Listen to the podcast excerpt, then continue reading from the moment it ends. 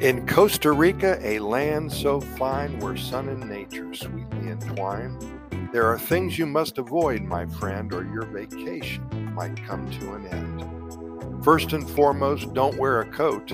The weather's warm, no need to gloat.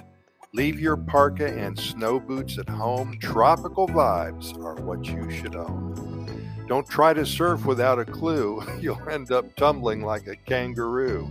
Take some lessons, learn the right stance, or you'll be riding waves in a clumsy dance. Avoid the monkeys, mischievous and sly. They'll snatch your snacks and leave you dry. They may seem cute, but don't be deceived. Keep your food hidden, you'll be relieved. Never challenge a sloth to a race, you'll be waiting forever, losing all trace. They move so slow at a leisurely pace. Just sit back, relax, and enjoy their grace.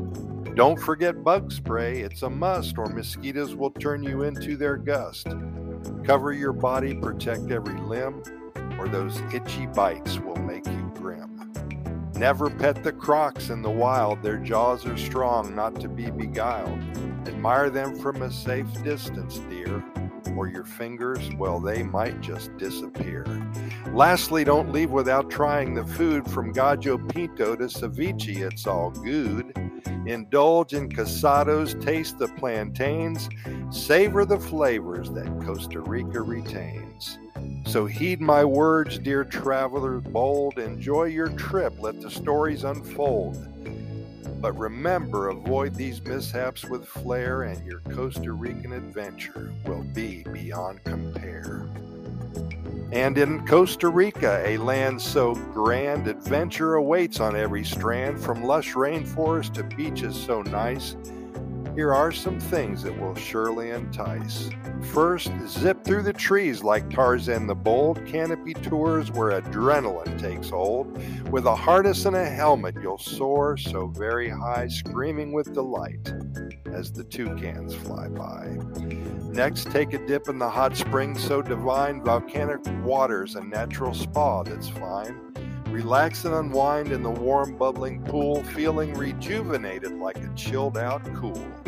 For the brave souls, there's a chance to surf, catch a wave, and show off your turf.